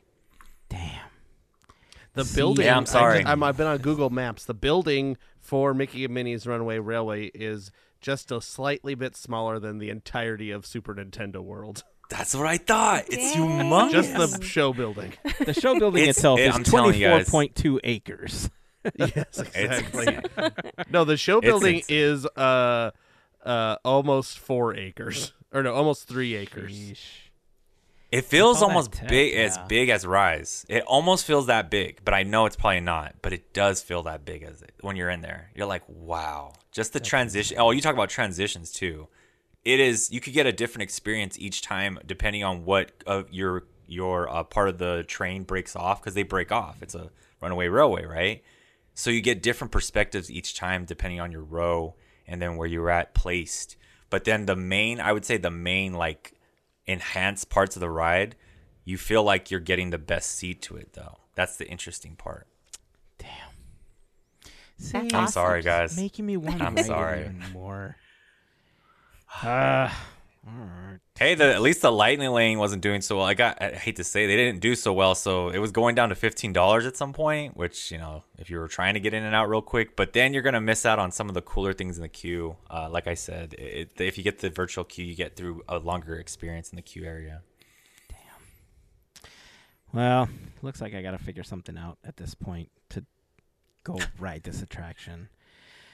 But yeah, I mean, there's so many great things, right? I think the expectation for Runaway Railway was set pretty high because it was such a popular attraction at Walt Disney World that, you know, knowing that they were bringing, I, it's weird because when they first announced it, when you heard, oh, it's just going to be a mirror image of the one at Walt Disney World, I think from an attraction standpoint, the first thing people think is, oh, great, they're just copying another attraction. But I think it works in this case, right? Especially with the visual elements of the El Capitan and, you know, the difference in the visage itself of the show building. You know, you're entering the, the Chinese Grauman Theater over at Hollywood Studios, and, you know, the way that that was repurposed they didn't do anything outside of the building, right? They did everything inside, so they didn't have to board anything up. They didn't have to close down an entire section of the park or anything. In this case, because of the reimagining of Toontown, they had to close it. They had to, you know, take down an entire section that was already pre-existing. You know, they had to take shops and everything down, and so uh, I, we got the better version, I think, because of the the experience. And uh, and and I'm saying this having not even been on the attraction I'm just going off of like what you said the videos like your streams and all that stuff. I mean we definitely have the better version right? So regardless I feel like this is one of those where if you were ever on the fence of you know getting lightning lane or something to just get on the attraction as quickly as possible when they first announced Lightning Lane, I was like, I'm never gonna pay for attractions. But listen, I don't like standing in line anymore. So Lightning Lane, bring that on. I'm all for Yeah. it. Am I gonna miss the queue? Yeah, kind of. But I mean, the attraction itself is so good from what I've seen on videos that I'm I'm willing to trade it off for now. You know, the attraction's gonna be there forever. It, it's not like you know it's gonna be my only opportunity to see it. You know what I mean? But I do want to make sure that I get on the attraction at least once to see to see it. Am I willing to pay twice if it's fifteen dollars? Yes, maybe three times. But you know, uh, especially if I can get like pay in four Afterpay or something inside of the Disneyland app for Lightning Lane, I'm all for it. Disney, there's another idea for you. Um, but I wanted to go back to Wondrous Journeys for a second, uh, because you know one of the the things about fireworks and the projections and everything that they do is you know you touched a little bit on some of the scenes that you had an opportunity to see some of the memorable ones. And i think fireworks shows are difficult because you always want to try to find a balance where you kind of hit the different age groups you want to hit the different eras with some of the most memorable things and if you're not careful, some scenes could feel like something you've seen already in another fireworks show. Maybe maybe the the fireworks themselves are different colors or it's projected a little bit differently, but watching this in person, how different is the vibe from, you know, Remember Dreams Come True and all these other fireworks shows that you're that you've seen in the past? This is going to sound weird, but you know, you're you're listening to like music from I don't know. I think it's broken up into like five or six segments, right? And then like each segment has like different eras. So you got like Princess and the Frog and like Lion King, Alice in Wonderland, Mhm. you know, all in one. And then you have like your Peter Pan and Dumbo and all that stuff in another section. When Immortals hits, Mhm. Immortals to me, I, I guess it works because Baymax is flying over the castle, but this is what I'm getting at. I think you and I have very similar feelings when we watch the fireworks shows. How did it feel watching and hearing Immortals for the first time, which has been used in a Disney film, but it's not a Disney song, right? It's like the first time that we've heard a non Disney song as part of the fireworks shows. Like, what is the overall feeling knowing that all of a sudden we've broken out of the Disney universe while being inside of it because it was used as part of the soundtrack? If that makes any sense to you. Right. And it's funny you bring that up because the first time I watched it on the live, doing a live stream for the channel, Goofy Guys Adventures, I was at the castle and I had to give a shout out to Rebecca for always holding down these spots. I was right near the Walt statue area, the partner statue. And it's funny, uh, side note, sorry to do this, but on the side, the shot I caught for a lot of times, the Merryweather fairy that comes out looked like it was in Walt's hand, not by That's on purpose. It was weird in the shots. I I, could- I gotta look up which one it was, but the viewers pointed out for me like it looked like the fairy was in his hand. It was trippy. But anyway, because you know he's like. Are you talking about out. the But- the blue fairy which flies? Yeah. In the yeah the blue fairy blue for fairy. Pinocchio. Yeah, Pinocchio. My bad. Sorry, I said Mar- fairy. My bad. Yes, that fairy. Um, but to c- go back to that, I think what helps in that scenario, what I was bringing up, a viewer said, "Is that even someone that was on the live stream said in the chat, like, is that a Disney song? Like they mentioned it, and it was coming through on the chat, and I could see, and I was like, they caught it." And I definitely caught it. But for me, it was weird. I caught it as when I saw it on the screen, I looked back and I was watching, and I was like, I was so caught up in the scene before that that they build to get to that part and to see it used in this fireworks show i didn't how do i say this? It didn't break away from what the story they're trying to tell on this fireworks. So like when i talked about other the together forever one uh, from pixar they're telling a story right and that's what you kind of want to get in it. And so for me it didn't bother me but i could tell other viewers that are like and even either disney fans whoever they, they could see that this is a breakaway from what you would usually get out of fireworks show. If you're going to compare it to you know remember dreams come true it's it's that's where you get that breakaway of like you're not maybe getting the full like cohesiveness of a disney telling fireworks show but i think for this what they were trying to accomplish I think it was done well to try it, to at least give it an attempt to get away from not always having to stick to this same maybe formula of how they've been doing in the past. Like it has to stay this way, right? Let's try to make Baymax this climax thing from really out of cutting out of what Baymax stands for and what he is in that movie. And how did they do that? I mean, there's not that many songs you could use that are that inspirational, and I just thought this was their best shot at it. And I, for me, it's the pre part before that, the part that builds to get to that scene. I think that really makes it feel good. I think that's why I'm. I don't want to say I'm confused about it, right? Because I knew it was going to be a part of it. Like I knew going into it, I was excited that they were going to use Immortals, but you know when you've seen other fireworks shows as they transition between scenes, they're using music from the individual films. You know, you got your pirates, your haunted mansions, whatever, right? Right. And this one, it's strange because, uh, so one, I haven't seen the show. This is one that I've been holding off on to watch live at some point. But I do know I how it was idea. structured. Right, I do know a lot about how they structured it and some of the tech behind it and stuff. And I know that going into the like the section where they're playing Immortals, like the section right before, uh, are, don't they use like a, a song from Frozen, like for the first time in forever or something like that? Yeah, but there's this. I don't want to ruin. There's like this small transition to when it gets to that point. Mm, there's like okay. a very So it's the transitions I that, are say. key, basically. Right. Yeah, because so I would say that's kind of where you're gonna be at. okay. I mean, I, I I'm hopeful for what it is. Obviously, I'm excited because it is the first time that they've broken away from the traditional Disney music that they have as part of these shows.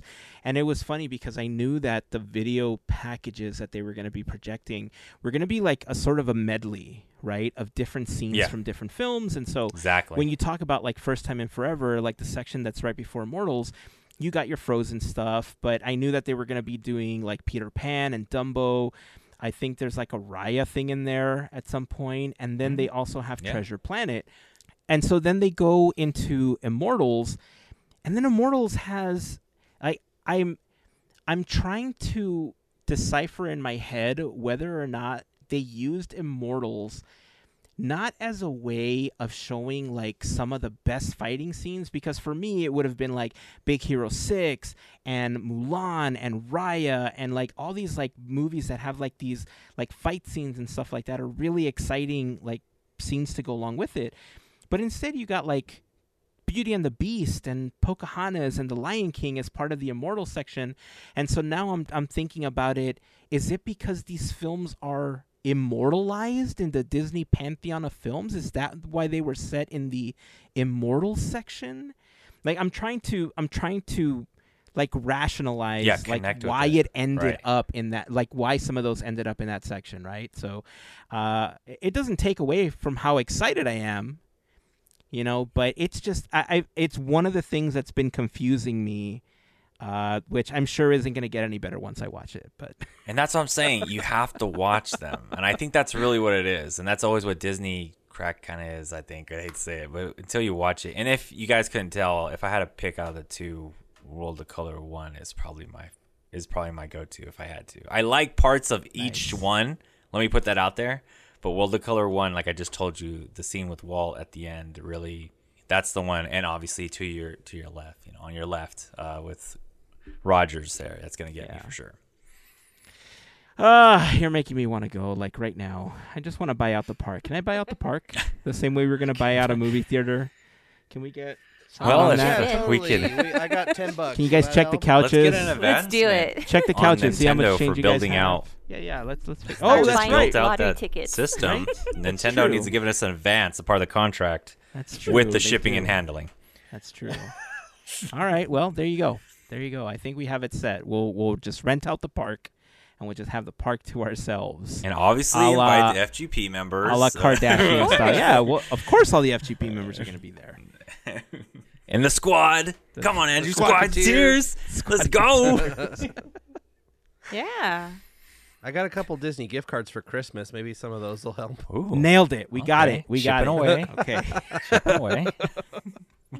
well, you know, all the ideas that we've given Disney over the years, if they don't want to give us a pass, they can close down the park for us one day, right? Yeah, it's only one day. It's only, we don't a even want the whole day. even. You know what? We don't even want the whole day. Why don't you close down the park for like an after, like after dark event sort of yeah. situation, After right? dark event. So we can like do it. we'll just do from like 7 p.m. to midnight for Podcateers and the FGP squad. And then we'll call it even, Disney. Like you don't have to pay us for any of the awesome ideas that we've given you throughout the years and or any future ideas that we will provide for you as part of the podcast. How about that? That sounds fair, right? Oh I agree. yeah. Oh yeah. Yeah. Absolutely. All right. Well, I think it's time to begin to wrap up this episode with uh, a little more Disney history and another segment with great moments with Mr. Andrew. All right, folks. Great moments. This one's a great one. 1937. As we all know, Snow White and the Seven Dwarfs was released in 1937. Uh, but it's pretty amazing how quick it came together in that year. Um, you know, it's been developing and, and story and everything been working, but January was when the first cells uh, were sent to ink and paint. And in March, the first cells were sent to the camera department, but camera work didn't even begin until September of that year. Um, and the final animation does not f- uh, get finished until November, and the last cells are photographed December 1st. So this is all 1937. Uh, Snow White is basically completely uh, colored and photographed 1937. December 1st, film's done. Premiere December 21st. So 20 days from the last photographed cell to the premiere. Um, and the world's first uh, color animated film, Snow White and the Seven Dwarfs, uh, premieres at the Carthay Circle Theater on December 21st, 1937. Now, Snow White wasn't the only thing going on at the company in 1937. Uh, Walt starts planning a Mickey cartoon based on the music of The Sorcerer's Apprentice. Um, he purchases the rights in the music, uh, rights to the music and the story. Um, he also meets uh, Leopold Stokowski, who offers to conduct the Sorcerer's Apprentice, music for free. Um, he also suggests to Walt that maybe he make a full-length animated concert film, but Walt did not like that idea at the time. Um, there will be more on that later. They also begin working on many uh, other animated features, some that get made eventually and some that don't. Um, work begins on Pinocchio and Bambi this year, but also canceled films, uh, one based on uh, Chanticleer and on one on Roman de Renard. It's, uh, I believe it was a Greek poems or something like that. I didn't write it down, but uh, you know they're always working on stuff. Some happen, some don't. Other notable Disney films released this year. Um, we have the first Donald Duck, a standalone cartoon that is titled Donald Duck. Uh, the other ones that had uh, Donald Duck by himself were still Mickey Mouse cartoons. Um, so this first Donald Duck cartoon was called uh, Modern Inventions. Um, also, the Old Mill, which is the first use of the multiplane camera uh, for them. Uh, and a side note, the multiplane camera cost seventy thousand dollars to build at the time, and it was Wow. fourteen feet tall. So nice big fun thing there. Uh, go see that at the Walt Disney Family Museum if you get a chance. They have a they have a multiplane camera there. It's fantastic. Um, and also the Lonesome Ghosts was released in 1937. The Oscar that year for short subject cartoon goes to the Disney short The Country Cousin. So that's 1937.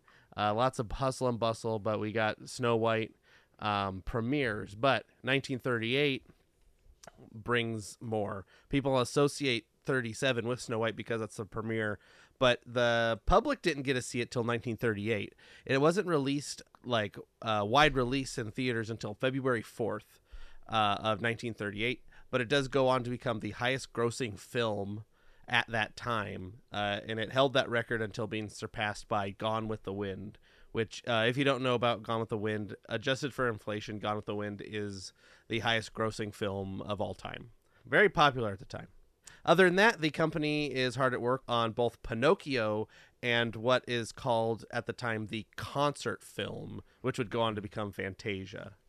Um, the Oscars that year go to The Old Mill for short subject cartoon, and Disney also gets an award uh, for the design and application of the multiplane camera.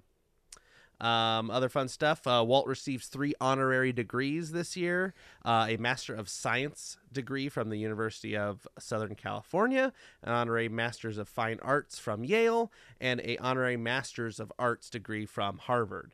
E. Card Walker joins the studio. He starts as a traffic boy. That name will uh, come up probably six months from now. I don't know. He comes up in a while, uh, but this is where he, uh, Card Walker gets his start.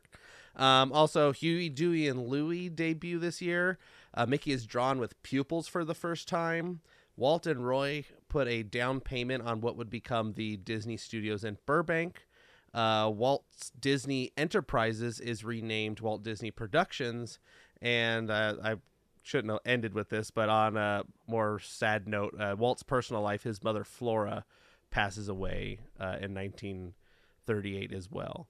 So um, big years for the company. Snow White is going gangbusters. I think I read something. It makes two million dollars in. I I don't remember. It it was just making money hand over fist. They'd borrowed so much money for Snow White. They went like 700% over their budget Wow. uh, to make this, and it all paid off uh, at the end with Snow White. Um, and that is, you know, Disney's folly turned into uh, Disney's little uh, gold mine right there. So that's uh, a little short and sweet, kind of uh, great moments with Mr. Andrew. it's crazy to think that you know as everything's going on you think of snow white as a folly right? You know that you go mm-hmm. 700% over budget and stuff and look where it is now. One of the most popular disney films of all time. Like you said at the time it was breaking all sorts of records and everything but like it just time after time you see walt just standing up for his dreams and just going forward, you know? Like if ever there was something that would describe the word bullish that they love to use in the Disney company, it's Walt and his tenacity to just just how he maneuvered through life and he's like it's going to happen. We're doing it this way. And I, I just Have a gut feeling Right? about it. That's, Just time kind of like how he time. played it every time. I love it. It's it just you hear the stories of Walt and it just gives you so much hope that when you truly believe in something and you put everything into it that it can become something this big. Like it's not going to happen overnight. Obviously he had some things that failed in the past and he's had hardships and stuff, but you know, you get to Snow White, you push through it and and look, it was the beginning of this empire in animated feature films. I, I just it's inspiring is what it is when you think about it, right? Yeah, and it's I mean, and that's just I mean, that's the highlights of of those 2 years. There's so much happening in those 2 years with the company with um who Walt meets and and how especially how Fantasia is developed. Um it becomes it's it's a really like all around weird story of how Fantasia is like goes from being starting out as just a Mickey short and becomes this whole other thing with all these different people involved. I mean, there I also was reading saying like uh, people said, "Oh, at uh, the premiere Snow White at uh, Carthay Circle, Walt had said to a uh, somebody, a friend or whatever, was like, "Oh, I kind of want to build a, a park for children." So that's that. There's some, you know, I don't know how much of this is true. It has references and things like that, but you know, up at you know 1937, he's already thinking about what would become Disneyland. And uh yeah it's there's so much stuff in in all of these things. It's when i when i give you when i do these segments it's it's really just the hits. It's there's so much stuff that happens each year. I have like eight tabs open when i'm writing these. There's so, so many different places to get get information and then okay now i have to look up this person. Okay make sure are they a disney legend or not? Are they this? Are they that? So there's there's just so much history out there. So it's it's very interesting to to take this.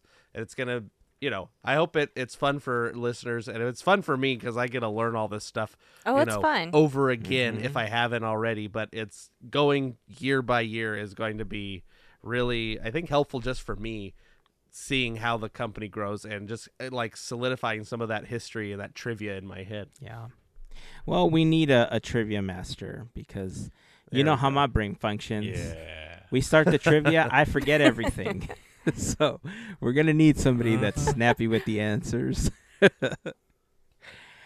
All right. Well, uh, I think that's about a good place to wrap up this episode.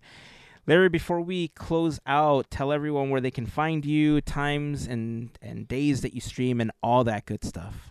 Well, thanks, guys, and I appreciate you supporting me here on Goofy Guys Adventures YouTube. You go look that up, Goofy Guys Adventures. I think sometimes put Guy, but yeah, it is Guys Adventures. Uh, I am streaming at the park. Mostly, that's a, a majority of the content on Wednesday or Thursday evenings. Usually, sometime after six or six thirty Pacific time, and then on Saturdays throughout the day. Uh, every once in a while, I will surprise you. You can follow me at Goofy Guys Adventures on Instagram um, and then get some more information. Also, check out at Podcateers on Instagram. They're always very kind to each one of the Podcateers, including me, right? Reposting each other's stories or reels. So that's where you could get some info when we go live. So I encourage you guys to come and join the goofballs, as we call ourselves on Goofy Guys Adventures, the subscribers. Yeah. If you want an easy way to remember uh, where you can find our links and links to Larry's YouTube channel, head over to podcateers.com slash links. There you'll find our latest episode, a Quizneyland uh, playlist, a link to our Discord, and of course, links to our YouTube channels, including Larry's. So that is the easiest place to find all of that information in one spot. Uh, and of course, we'd love to hear your thoughts on anything that we talked about in this episode or anything that you saw Larry stream. Join us on Discord. You could join the Goofy Guys Adventures Discord as well. There's a place for you to talk about some of the streams. And uh, yeah, we'd love to have you as part of the communities. And uh, anything else before we wrap up for today? Oh, there's new Quizneyland this week. I'll just Woo! real quick. Yeah, new Woo! Quizneyland this week. So uh, look out for that in your feeds too. Nice. That's it. That's going to wrap it up. Uh, until next time, keep dreaming, keep moving forward, and always remember to pass on the magic. Have a fantastic week, everyone. Bye. See ya. Adios.